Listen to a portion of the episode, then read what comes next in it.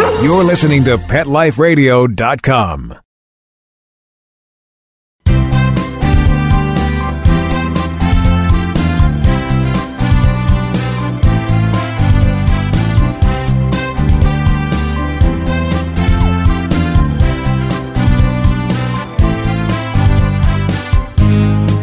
And welcome everybody on this glorious Sunday morning. I don't know how, how glorious it is, but uh, it's a special day for me it happens to be my birthday. And I am here in Park City, Utah, enjoying some great snowboarding as we speak. Well, not exactly as we speak, but um, here for you. And uh, we're here on Pet Life Radio, Ask the Vets with Dr. Jeff. I am your host, Dr. Jeff Werber, for the next 30 minutes. And we were here to talk about anything about your pets. So we want you to get a hold of us to uh, we can answer your questions. We can talk about anything you want to talk about, whether it's medical, whether it's behavior, you name it. Uh, it's holiday time. How about talking about the the pros and cons of getting a pet for somebody else for the holidays? That's a good one. Anyway, you can reach me here at 877-385-8882. Once again, toll free 877-385-8882 or you can just come on to Pet Life Radio click on the Ask the Vets tab with Dr. Jeff, and you can just join the conversation. Very easy to do. Lastly, you can go ahead and send me an email to drjeff, Dr. Jeff at petliferadio.com. And our wonderful producer, Mark, will send it to me immediately, and we can get to that way. So, three really easy ways to get hold of us, and more than just getting your questions answered. Our sponsors want you to try their products. So, for any caller who gives us a call, sends us an email, joins in the conversation. We will send out to you a free Kong toy as well as a ProSense pet product. Both wonderful products, amazing ProSense, the veterinary quality product that you can find at the mass market and Kong. Now, what more can I say about Kong? They are been in the business for years and they have such amazing things for dental care, for behavior, and just for keeping your pets happy. And come holiday time, we want to include our pets as well. These are great, great items to put in a gift bag for your pets or for somebody else's pets. So, anyway, while we get started, so once again, I want to hear from you. It's a great time. So, we are doing a whole series over the last several weeks, except for last week, we talked about holiday hazards. And before we leave that subject, I do want to talk about pets as gifts. But we're also going to start on one of our next organ or endocrine systems that seems to cause a lot of confusion amongst our pet owners and sometimes even us veterinarians because they're not easy to deal with. And those are the two diabetes. One is called diabetes mellitus. That's the sugar diabetes. And the other, the other one is diabetes insipidus, which is the water drinking diabetes. And there can be a number of causes for that one, just to make it even more complicated. So I want to sort of start thinking about asking us, calling in any questions you might have on diabetes. I am sure that there are those of you listening or online right now and have had pets or have known somebody that whose pets have had diabetes either one. And we want to hear from you because it really can be a, quite the challenge when it comes to treatment. And um, a lot of confusion because some of the many other diseases we're always worried about can manifest just like diabetes. So it also takes some diagnostic specialty to rule in or rule out these diseases. But before we get started, just to, to keep in line with the upcoming holidays, we're what, 11 days away from Christmas. So we want to talk about pets as gifts. Should you or shouldn't you? And I'd love to hear from you, but my feeling is this that for your own family and your own children, when you are ready about it, you've spoken about it, you are aware, depending on the age of your kids, that most often when you're going to get a pet, it's going to be you, not the kids, who are going to be taking care of it. Of course, if you have older kids that are ready for the responsibility, then it's fantastic. But then I think it would be okay and doable. If, however, you are planning on surprising another family member, a relative, a good friend with a pet, I would think twice. And I could be talking about a very close relative who's talked about having a pet, wants to get a pet, they've discussed it with their kids, everything's a go. Even these are going to backfire. This is something, it's kind of like a personal type of gift that you want people to plan on their own, go down to the shelter by themselves, go to the rescue group on their own, and pick out their pet. It's really hard to spring a pet on somebody else unless you know for 100% sure that this is the individual pet that they were going to get or looking for or have already made plans, then it would be okay. But I always, always caution people, as cute as it is for the kids, better yet, give them an IOU let them go to the shelter. Let them go down to the rescue group and choose their own, and you could have paid for it already. That would be a great way to go. But to bring home a live animal, a live pet, to someone who did not choose it themselves, to someone who, as much as they said they're ready, they're ready, they're ready, aren't quite ready yet. It's going to be disaster. So I just wanted just to add that, take caution. Now, if, however, you are petless or you are in a situation where you recently lost a pet and now you are ready to replace,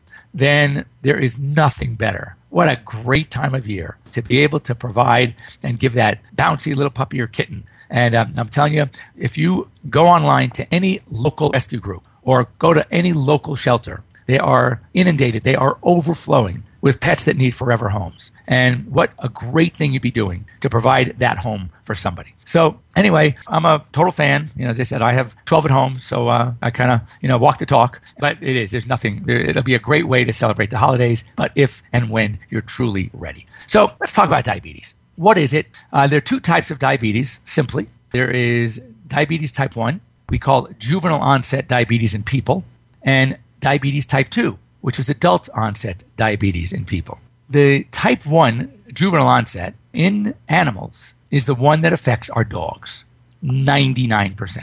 And clearly not only juvenile onset, but that what's unique about this type of diabetes is that it is what we call insulin dependent diabetes. Here's where there is truly a fault in the islet cells of the pancreas. Now, remember, we've talked about this before when we were talking about vomiting. The pancreas is an interesting organ because it serves two functions. It has what we call an exocrine function, and that is the function of secreting and delivering the digestive enzymes for digestion. Uh, when pancreatitis hits, we get vomiting. We have a very sick dog or cat. There's also an endocrine function, and that is the hormone secretion, manufacture, and secretion on the islet cells of the pancreas of our insulin. What insulin does is insulin helps regulate the sugar in the body. And what insulin does is it drives the sugar from the blood into the cells where it is, becomes necessary for cells to function and perform what they are supposed to perform to run basically the mechanics of the body. When we are lacking insulin, as we do in type 1 diabetes, the blood sugar skyrockets because all of the sugar that we take in stays in the blood. Because without insulin, there's no way to drive that sugar, that glucose into the cells. So the cells start functioning improperly. They don't get the energy that they need to function because the energy is coming from the glucose. And you can imagine the many different types of conditions we see, not to mention as the this blood high in sugar goes through the kidneys, it spills out into the urine. And the function when we have a change in osmotic gradient. And we have all of this this concentrated material in the blood and in the urine. To dilute it the body starts to deliver more fluid. So you, these animals get thirsty. They start drinking more. And that more they drink gets into the urine along with the high glucose blood and high glucose urine. And we have these dogs that are what we call PUPD, polyuria polydipsic. They are urinating a lot and they are drinking a lot. Now, remember, we had talked about earlier about Cushing's disease, which is an adrenal disease of a hypersecretion of the adrenal gland. And what did we find as one of the prime presenting signs was PUPD. So clearly, you can see already our first element of, of difficulty in diagnosis when that dog presents PUPD. Also, kidney disease, urinary disease, urinary tract infection. How can that present? Also with PUPD. So now we're getting into the that situation where we have a number of fairly diseases, common diseases that we see frequently that present with the same presenting sign. So our difficulty now is to try to determine why is this particular animal PUPD. Now, one of the telltale signs of a dog with diabetes type 1 is not only will it be PUPD, but when we do a blood test and a urinalysis, we're going to see very high blood sugar and very high urine sugar. Now, it's interesting. The normal blood sugar can be as high as 110 milligrams per deciliter. 60 is, is pretty normal. We like to stay between maybe 60 and 90, maybe 100 is okay. Dogs with diabetes will be well over that, typically 400. Sometimes I've seen it as high as 500. But anything above 250 passes what we call the urine threshold. So as soon as the blood sugar gets above 250, now that glucose is spilling into the urine. So when you start seeing glycosuria, which is glucose in the urine, you already know that the blood sugar is at least 250. So that's how we really kind of de- determine how frightening is this situation. Not to mention, as the whole metabolic process in these dogs that have chronic diabetes that has gone unchecked, we will see something called ketoacidosis. We will see a lot of ketones in the urine as well, and we will see blood that is acidotic. It's upset our acid base static. Now we have a dog who's not only diabetic, but has what we call complicated diabetes. And that adds even more problems to our treatment. So, one of the keys simply is that when we have type 1 diabetes in dogs, it's insulin dependent. These dogs will present often with drinking and urinating like crazy. They seem to want to eat a lot because though their blood sugar is so high, the sugar is not getting into the cells. So the body is saying, hey, buddy, you got to eat more. We need more sugar. Not realizing that that's not the problem. The sugar's there, but without the insulin, that sugar is not driven into the cells. And so we have a situation where we can often get pretty sick dogs. So this can happen at any age. We see it young to middle age. I've seen it happen for the first time in some older dogs, though not as common. And it is something that once the diagnosis is made, once if, they are very sick because of ketoacidosis, that we can treat them. We treat them a little differently. We get them through that phase. Then we can start what we call our testing and our, our regulating.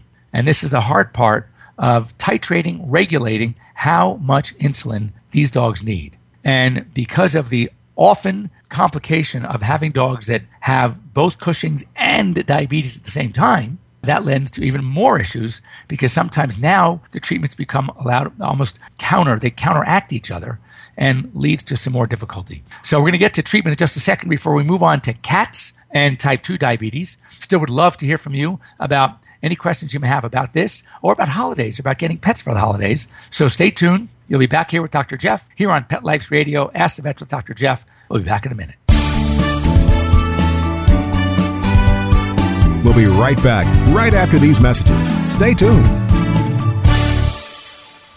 This is my tired of itching face. Does your dog suffer from persistent itching and scratching, allergies and skin irritations caused by environment, including pollens, insects, especially fleas, food, and common household allergens are common problems in dogs? It's easy to alleviate your dog's discomfort at home with ProSense. ProSense itch and allergy products provide fast relief from symptoms like itchy, irritated skin, skin infections like hot spots, and watery eyes. ProSense products are veterinary formulated and recommended to ensure the very best for your pet. Try ProSense today today.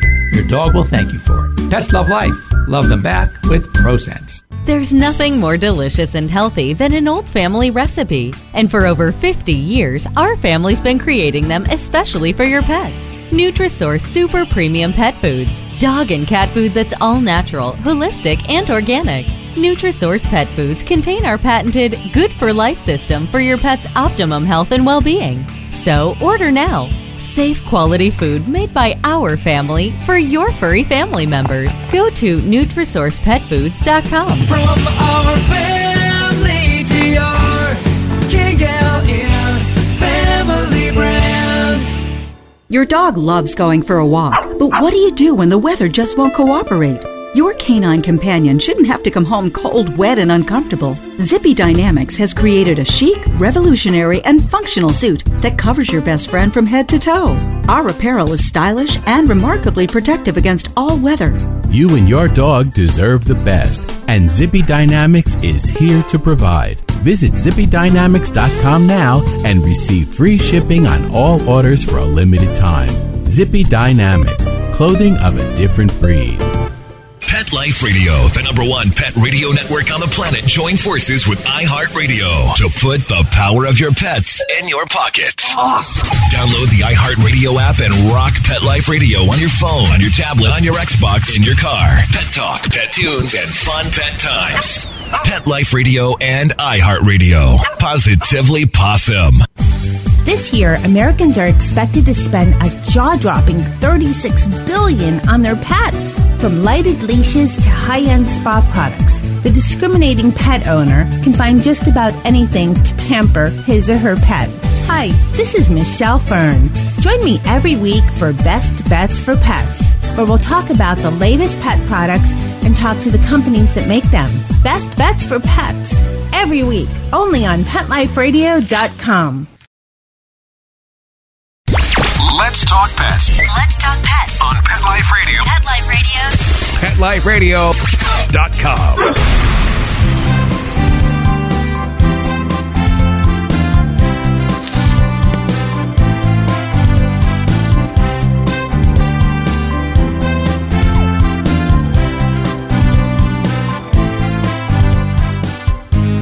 And welcome back to Ask the Vets with Dr. Jeff here on Pet Life Radio. I'm your host, Dr. Jeff Werber, here uh, coming to you live from Park City, Utah, where it's stunning. And uh, we are getting snow, which is making me very happy. I'm about to hit the slopes with my board after the show. And uh, anyway, before the break, we were talking about type 1 diabetes mellitus. This is the sugar diabetes that is the equivalent of juvenile onset diabetes in children that is an insulin dependent diabetes. And we talked about the clinical signs, the diagnostics. We're going to see a lot of urine sugar. We're going to see blood sugar. We're going to have a dog that's drinking and urinating like crazy, often eating like crazy, sometimes gaining weight, and yet starting to feel really sick. And the more this goes unchecked, the sicker they get. Because, as I said, the sugar, the necessary sugar to run the, the functions of the cell, is not getting into the cell to provide the energy it is supposed to, and these dogs really start breaking down. So, okay, so assume we have our uncomplicated diabetes, and that means that we do not have ketoacidosis, and it is basically a fairly simple, caught early diabetes. We need to start insulin therapy. There are a number of different insulins out there that to be discussed with your veterinarian, which fits best for you, what he or she has had the most success with. Personally, for dogs, I'm big, still a big fan of what we call Humulin N NPH. I also can use Prozinc. Well, I use that more for cats. Vetsulin is another one. Uh, there's another one out there called Lantus. But again, there are so many insulin options there. You want to go over those with your veterinarian. But most insulins in dogs turn out to be twice a day.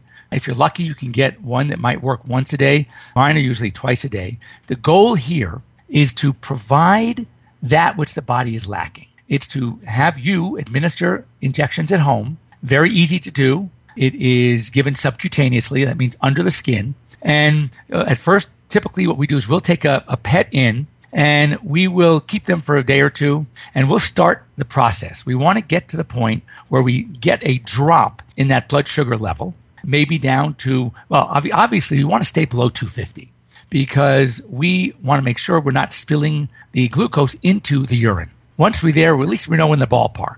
Now, we've got to be careful because, as I'm sure if you've known people that have had diabetes, they always walk around with something really sweet, a chocolate bar, some honey, because if you end up giving too much insulin or not eating well, then you run the risk of getting what we call hypoglycemic, which is low blood sugar.